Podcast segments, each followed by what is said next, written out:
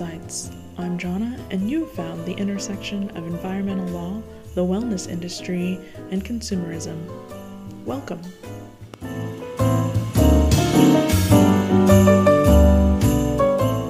Joining us today is special guest Mitchell Weinberg, CEO of Inscatech, a one of a kind food fraud investigation firm.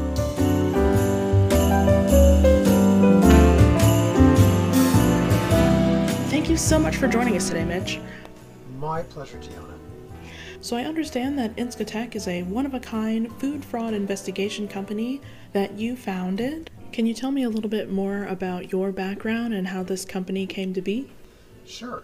Um, well, I started my career off as a lawyer, as a trial lawyer actually, and um, practiced law formally as a lawyer for about 15, 16 years. And kind of woke up one day and said, you know, is this all there is to being a lawyer? uh, quite, quite honestly, while there were definitely interesting times and challenging times, I didn't see myself at that time as continuing in the practice of law, um, at least in the capacity as, you know, a paid lawyer. Mm, okay. And so I, I, people thought I was crazy, but I left a, a very senior position. I was vice president general counsel of a multinational electronics uh, semiconductor distributor. okay. And um, I was still, you know, a young man. And uh, I just decided that one day that I kind of had enough and resigned and Wow. um, decided to chart my own course. I didn't even know what I was going to do, um, Okay. but I thought that I would kind of figure it out. So I started with something that I was familiar with. I did international trade consulting because I'd done a lot of trade compliance work in my old job. And, um, you know, it was interesting and um, it got me to travel to different countries around the world, which was actually the precursor to Inscatech. Mm. Um, but the actual subject matter wasn't particularly thrilling to me. Okay. So um, I happened to be in Shanghai, China, and I was establishing an office there at the time.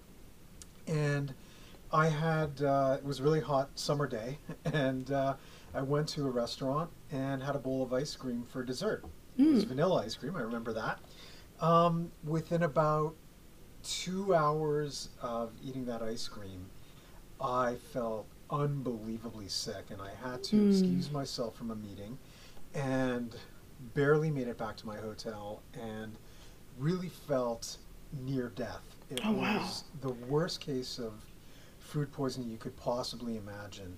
Um, Oh, I man. didn't know what to do because I was in a foreign country. I didn't think it was necessarily safe to go to a hospital, and I couldn't even communicate with them even if I went to a hospital. so I decided to just stay put and hope that it passed. And um, what I realized actually is from that situation, I, I did obviously get better. I'm here talking to you today. Right. um, but it took some time, and what I realized there was kind of like um, uh, uh, fate at work. I realized how vulnerable we are to what we eat, Mm. and you know. Prior to that incident, I really didn't think about it much. I just liked to eat food that tasted good. that Right, right. like most of us do. right? exactly, exactly. um, but you know, after that situation, I realized that wow, I mean, this happened to me in China, and conceivably, I mean, it, it could happen really anywhere because I'd heard of people, you know, in the news, I'd heard of people getting sick or literally dying from, you know, food poisoning, Mhm. um, from salmonella or E. coli or whatever the case might be. Right. And so I decided really at that moment in time that I was going to dedicate my career to cleaning up the food supply to make sure that nobody would get sick or get hurt from, from food or even die from eating. Um, and that's how the adventure began, basically. Um, that was the, the, the triggering moment, I guess, to the creation of Inscatech. Oh, wow. Okay. I feel like that is very impressive from food poisoning. Most of us are just uh, glad we got through it. Yeah, exactly. kind of move on. Exactly. Um, Yeah. But uh, you started an entire company based on that. Um, okay. And then how did you decide exactly, you know, how that was going to look as far as pursuing something as big as as food fraud? You know, that took a little bit of time because I didn't even know what food fraud was at that point. Right, right. I had I, the initial thought was okay. I knew what food safety was, Mhm. so the initial thought was, hey, if I could intercept food that was going to be shipped from Asia to the United States and test that food before it gets shipped off to the United States and Western Europe and Canada and other Western countries, and test all that food for toxins and pathogens and all that kind of stuff, Mm-hmm. that I might be able to solve the problem. What I didn't realize at that point um, was that food fraud is very different from food safety. So, food safety is actually um, a practice that's been very well developed over the last probably 50 to 100 years. Uh, we have pretty robust uh, food safety programs, and we've got the FDA, whose responsibility is to make sure that our food is safe. Mm-hmm. Um, and I didn't really realize that, you know, and I think the food industry, and we can get into this a little later, but they see food fraud as a safety issue. And really, most of the time, it doesn't hurt you, at least immediately. Um, and you probably, most of the time, don't even know that you've eaten food that has been adulterated or compromised in some way, shape, or form. Uh, so it's a Hmm. very different kind of animal than food safety is. And the difference is in food safety, food safety experts know what to look for. So we know that there are foodborne illnesses. I mentioned salmonella and E. coli before. Mm-hmm. We see them arising, you know, every now and then, and we know how to address that. Um, we know how to test for it, and we know how to address it. Food fraud is a completely different game because with food fraud, the people who are adulterating the food are constantly changing the way that they do it because they want to go undetected. And the people Right. doing it, it's not accidental, it's intentional. So um, they're doing this for economic gain. So that's very different from food food safety because food safety is just, you know, um, they didn't take the necessary precautions to make sure that you know the harvesting of food was hygienic or whatever the case is. It wasn't stored properly or Mhm. the right temperature. But with food fraud, you have people who are committing a crime, and so they are very creative in terms of how they do it and how they conceal it. Uh, so I tried to think of different ways to address it. And the first effort, obviously, I knew that testing wouldn't work. I, I kind of figured that out because if you don't know what you're looking for, then how do you test for it? Right. That was that was the problem at the beginning, you know. Um, so I thought this could be addressed with some kind of risk management software. So for the first year and a half or two years, I invested a lot of my personal money into developing a software tool that I thought could help address the problem. But and it was kind of like an early version of blockchain, Mm-hmm. but I realized that you couldn't address this problem with a piece of software because you're dealing really with human behavior and what you have to monitor is actually human behavior you know and that can't be done by a computer 24/7 Right. so I thought about it more and more, and then I realized, hey, the only way that we can really figure out what's going on is if we spy on the people who are growing our food, harvesting our food, you know, packaging our food, and preparing our food. Mm. And uh, that's where the whole concept of using intelligence gathering as a way of detecting food fraud was actually born. Um, Okay. and that's what Inscatech still is today. It's it's really fundamentally. I mean, we do different things now in addition to that, but at its core, we're basically private investigators for the food industry. Mm, okay, that makes a lot of sense. Um, before we get too far into this, um, just for those who aren't as familiar with what food fraud is, uh, we you've said it's a little bit different from food safety already, but what would you kind of define food fraud as encompassing? Okay, I'll give you two sort of common examples that have been in the media quite a bit. Um, the first one you've probably heard about olive oil. So Mm-hmm. if you um, olive oil was kind of targeted by people committing food fraud because it's a fairly expensive food item and they realized that they could sell it for a fairly high price. Mm-hmm. And if they substituted cheaper oils instead of olive oil, that they could make even more money. So what started to happen is certain olive, you know, olive oil producers in certain countries started to put in cheaper oils like vegetable oil or other plant oils in place of olive oil, and they still label it olive oil or extra virgin olive oil, as the case might be, Mhm. and they may put on a certain country of origin for that.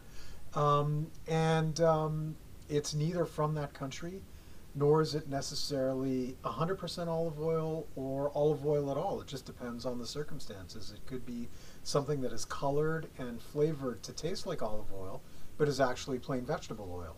Mm. So um, that's that's one example. Another example uh, that's fairly common is is honey.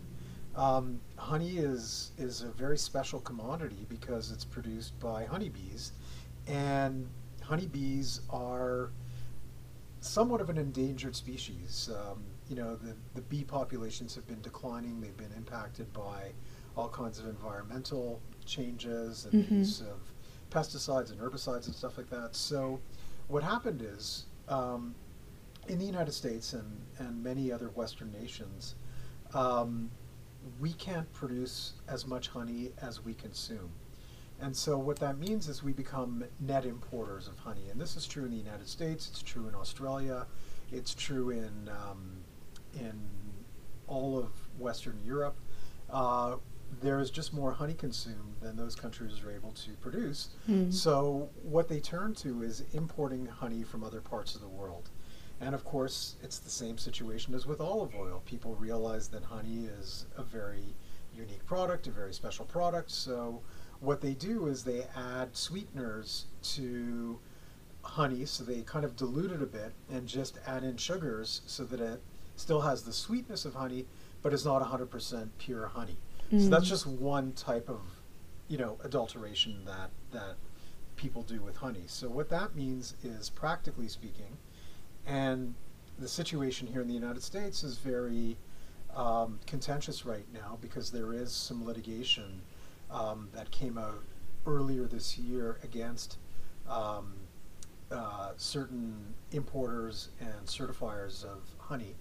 Um, you don't always necessarily get pure honey when you're going to the supermarket and buying honey. Um, often it's imported from countries or blended um, with honey from other countries or multiple countries where some of the stuff in that blend is not 100% pure honey. So you're not necessarily getting pure honey all of the time when you go to the supermarket. And those are just two examples, but I mean, it could really impact almost every kind of food. Mm, okay. I know we actually uh, looked a little bit into honey uh, just for a quick blog that I was also writing. Um, and I noticed that there had been a lot of discussion about uh, raw honey that had actually been heated. And so it was not raw, but it was being advertised as raw. Would that also be something that would fall under food fraud? It is. That's that's a really gray area because often what happens if honey is shipped in or stored or kept in warehouses where the heat is, let's say, above you know 105 degrees, I think is sort of the acceptable level. Mhm. It'll actually start to cook the honey and change it from its kind of raw status to a non-raw status. And Mm. that can be completely innocent or sometimes it's just so heavily processed that it can't be called raw anymore so that one's not as kind of black and white because you don't know necessarily what the cause is and whether it was intentional or not so uh, that one's a little bit more difficult but with respect to just n- just regular honey that's coming off the hives that's not labeled as raw, but just labeled as 100% pure honey, you are not necessarily getting 100% pure honey. And Mm. that's that's really the, the big issue with honey. Okay. So, what you would be doing uh, with your company basically is you'd be investigating and monitoring that at the source to see if people are, say, pouring cornstarch or something like that uh, in before bottling that up and shipping it off. That's exactly right. So Okay. you know, you know, my company would go and go visit the beekeepers. They would take samples of the honey off of the hives, basically, to ensure nothing has happened to it. With honey, sometimes what what uh, beekeepers do in other countries, not so much in Western countries, is they will actually feed the bees with like some kind of sugar water. Mm. And that is also not honey because in order for it to be honey, the bees actually have to forage for nectar from plants. That gives it its sort of unique flavor profiles and creates all the different varieties of honey. Mm. So, um, so if I were doing a honey investigation, we would be going right to the hives. We would be observing as to whether the beekeepers are feeding the bees, uh, and if so, what are they feeding the bees? Because sometimes it is appropriate to feed bees if there's really bad weather or really cold weather or whatever. It is important that they be kept alive with with food. But if it's a practice where, let's say, the hive is completely covered with a blanket, as is the case in certain Asian countries, the bees are never flying around to forage from plants. They're just being fed. Mm. Um, and that's not honey either. So, what I did with honey, and this is the first of its kind as well, is I've come up with a certification called Genu Honey. And what that certification does is it basically assures the consumer that what they're getting is 100% authentic honey. That's all we're saying. We're not getting into raw, we're not getting into pesticides or herbicides. We're just Mhm. saying that what's in that bottle is 100% pure honey. Mm, okay. I can see just in that one one issue, that one food item, how there's so much nuance. Uh, it would be really hard to produce a program or something, some regulated system that would automatically kind of sort these things out. Um, That's it- exactly right, Gianna. You know, this is really the problem with food fraud. It's Mhm. very difficult to create a sort of one size fits all approach to deal with this because, as you said, it's very nuanced and the people who are doing this and where it's happening, it, it's just so complex. Um, a million different things can be happening in a million different locations, and it's just impossible to police that. Right. And would you say overall that food fraud in general, I know this may be kind of a hard question to answer, but do you think this issue is is growing or do you think we are improving or what would you say compared to maybe now compared to say 5 years ago? I would say it's probably worse than it was five years ago. I Mm. think that COVID actually made the situation worse, and the current supply chain challenges made the situation worse. So, when you think about it, um, when COVID broke, there was a lot of concern about continuity of supply, which is called food security. But people were concerned that they would be able to get, you know, as much food as they'd been buying previously and the same variety of food that they were able to buy previously. Mhm. So all of a sudden, the focus, you know, was on making sure that we could get enough food, and there was like zero oversight with respect to whether the food was being compromised or adulterated in any way. And of Mm. course, with travel restrictions, which were in place for a long time, yeah, so um, it became very difficult for food producers to have any sort of oversight over their suppliers in different countries, which meant that it was kind of like uh, the Wild West. It, it means that the people producing the food could basically do anything to it Mm. um, as long as they were able to continue to supply it. So I think COVID made it worse, and Mhm. I think we're still seeing the problem today um, with certain supply shortages. We've seen it through COVID. We continue to see it today. If you walk into the supermarket, you'll see that certain food items are in lower supply, and I can't tell you why Mhm. um, because I don't know where every single food comes from or what's involved in it. But we're seeing it, you know, both at supermarkets and we're seeing it in certain um, restaurants as well, where they're just not able to get all of the food that's listed on their menu for whatever reason. Mm, yes, I think that I, you know, I think everyone has probably experienced that at some point uh, during the last 18 months, going in looking for something specific and it's out of stock and they have no idea when it will be back. Exactly. So, yeah, that's that's the situation. So what that does is it creates kind of the perfect storm for um, food fraud because if there's no oversight and there's no incentive to do it right and they can make more money by substituting inferior quality ingredients for other more expensive ones, then absolutely, I think they're doing it. So that's that's one part of the problem. The other part of the problem is it's an issue that the food industry, just as a whole, does not want to discuss. Nobody wants, um, nobody in the food industry wants to address this issue because it affects their bottom line, which is profit. Mm. So, um, you know, if people are questioning whether a particular brand of olive oil is is pure olive oil or not, that could really damage brand reputation. So the industry does its best to kind of make it appear like they're addressing the issue, but in reality, they're not really doing anything to address the problem. Right, a true focus on quantity versus quality. Exactly. exactly. And price. Don't forget price. Absolutely, absolutely. Always that bottom line driving everything. Okay. Exactly. Exactly. Oh, that makes a lot of sense. So, in kind of looking into this issue as well, um, you even mentioned this a little bit ago. The term blockchain has kind of been thrown around as a solution for food fraud.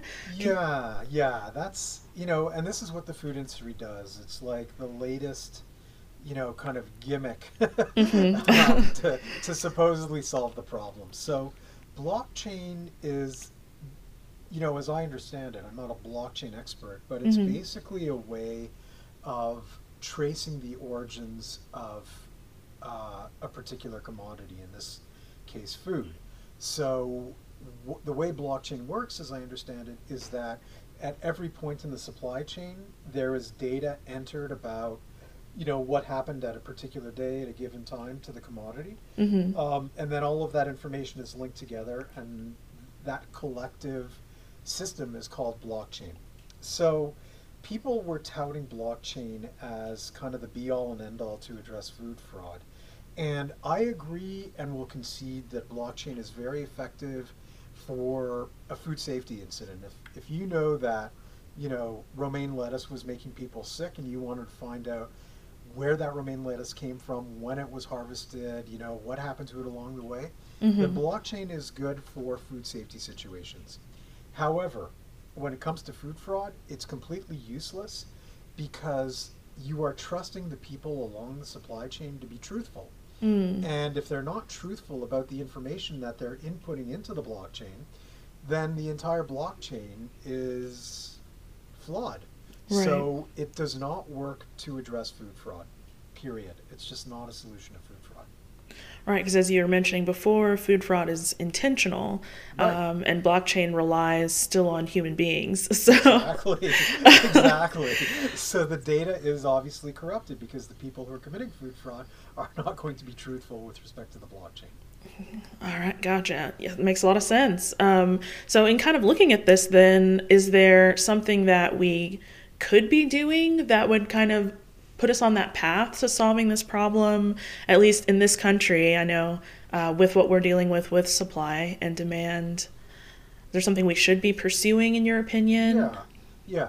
I would say it, it, it's not that food fraud doesn't exist here in the United States. It's not that there aren't a few bad actors who are committing food fraud in the United States. Mhm. That would likely be at restaurants. So, you know, I've always suspected that if I go into a restaurant, let's say it's an Italian restaurant, and I order veal, um, I kind of wonder sometimes whether maybe pork is not being substituted um, in place of the veal Mm. because it's a cheaper product. So, Right.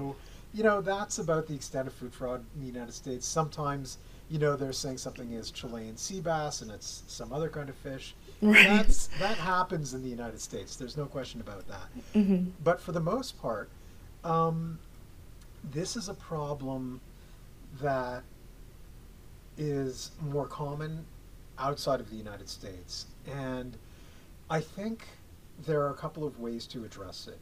One, um, I think if you buy local and you see the farm where the food comes from, Mm-hmm. uh, or you see the hives where the honey's coming from, uh, the chances of being a victim of food fraud are much less. So, to the extent that we can, you know, grow and produce food in the United States, that's what I think we should do, and I think we should do more of that. I think we should be encouraging young people to enter agriculture and to come up with, you know, new and better ways that are environmentally friendly to grow our food and produce our food. And I think if we do that, that can go a long way to reducing, you know, the problem with food fraud. Mm. The second thing is, is consumers have to, you know, they need a voice where they can, you know, question the supermarkets or the people who are supplying them with their food about it, like where it Mhm. comes from, how it was prepared, whatever else. And there needs to be- Transparency. Exactly, transparency and whatever else. So those are two ideas. The third is something that um, my realization that the food industry is really in denial and not going to do anything about this is me returning to my roots as a lawyer.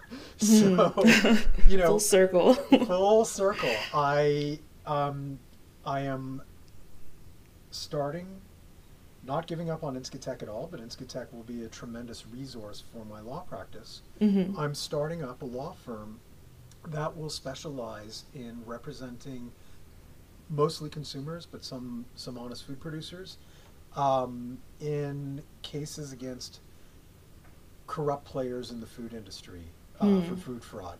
So what I'm doing is I'm establishing uh, the firm here in the United States, in Canada, in the UK, in the EU, and Australia, because the issues are largely the same. If you are buying olive oil, let's say it's Spanish olive oil, hmm um, in the UK and Australia and Canada and the United States, um, it's likely from the same supplier.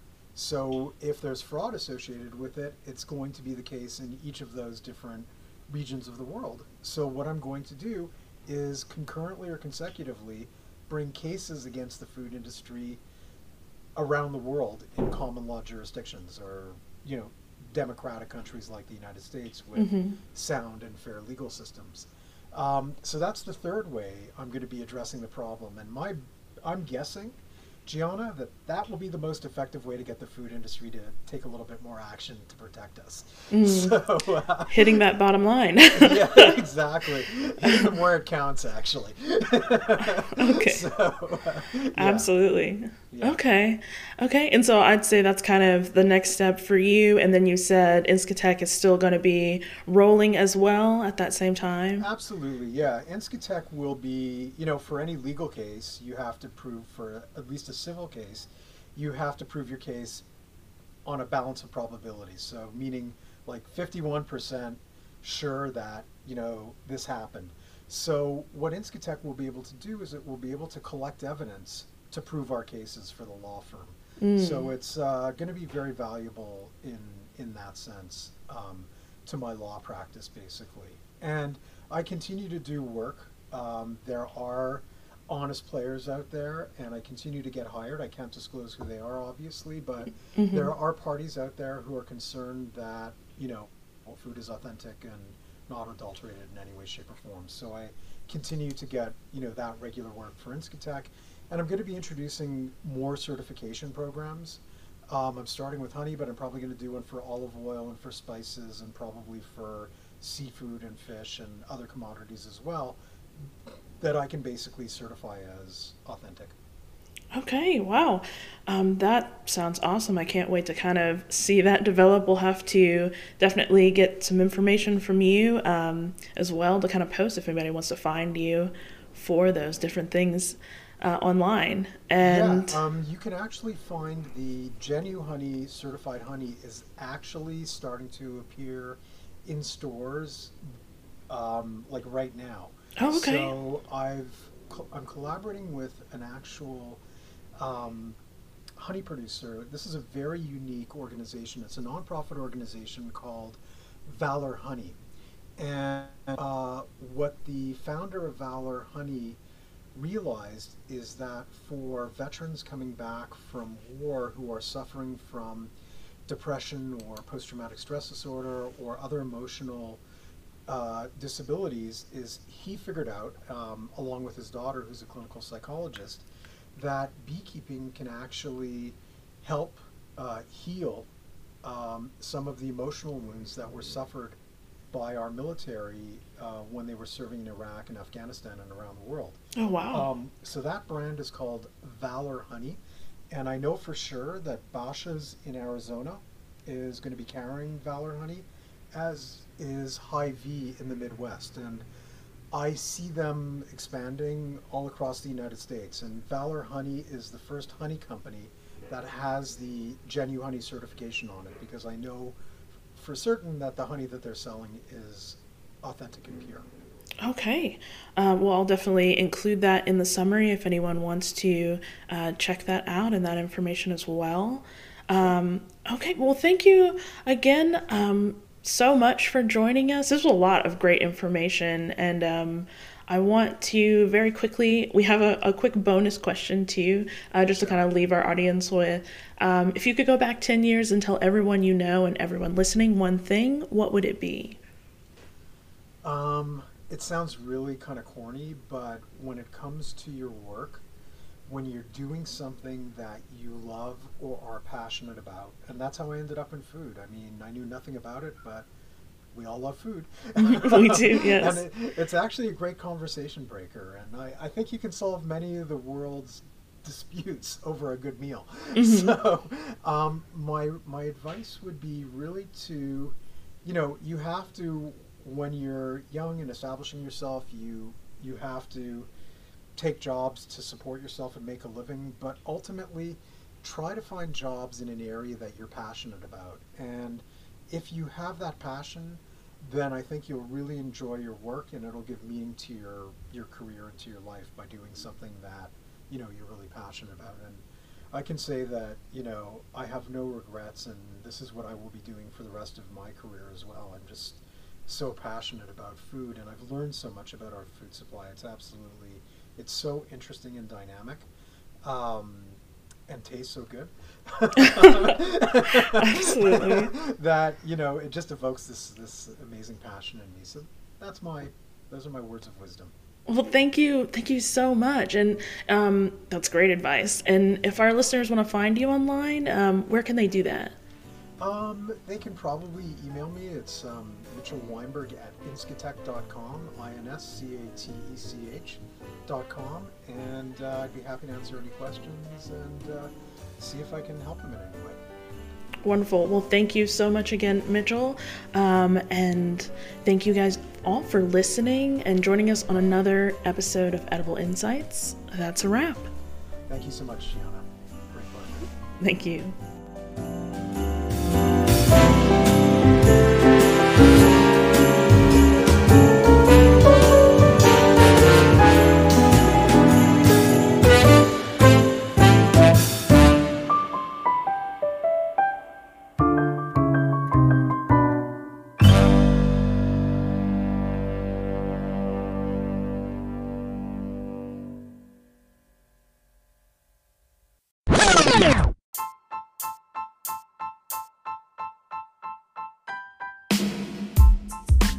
We hope you've enjoyed this episode of Edible Insights starring Mitchell Weinberg titled Thoughts for Food.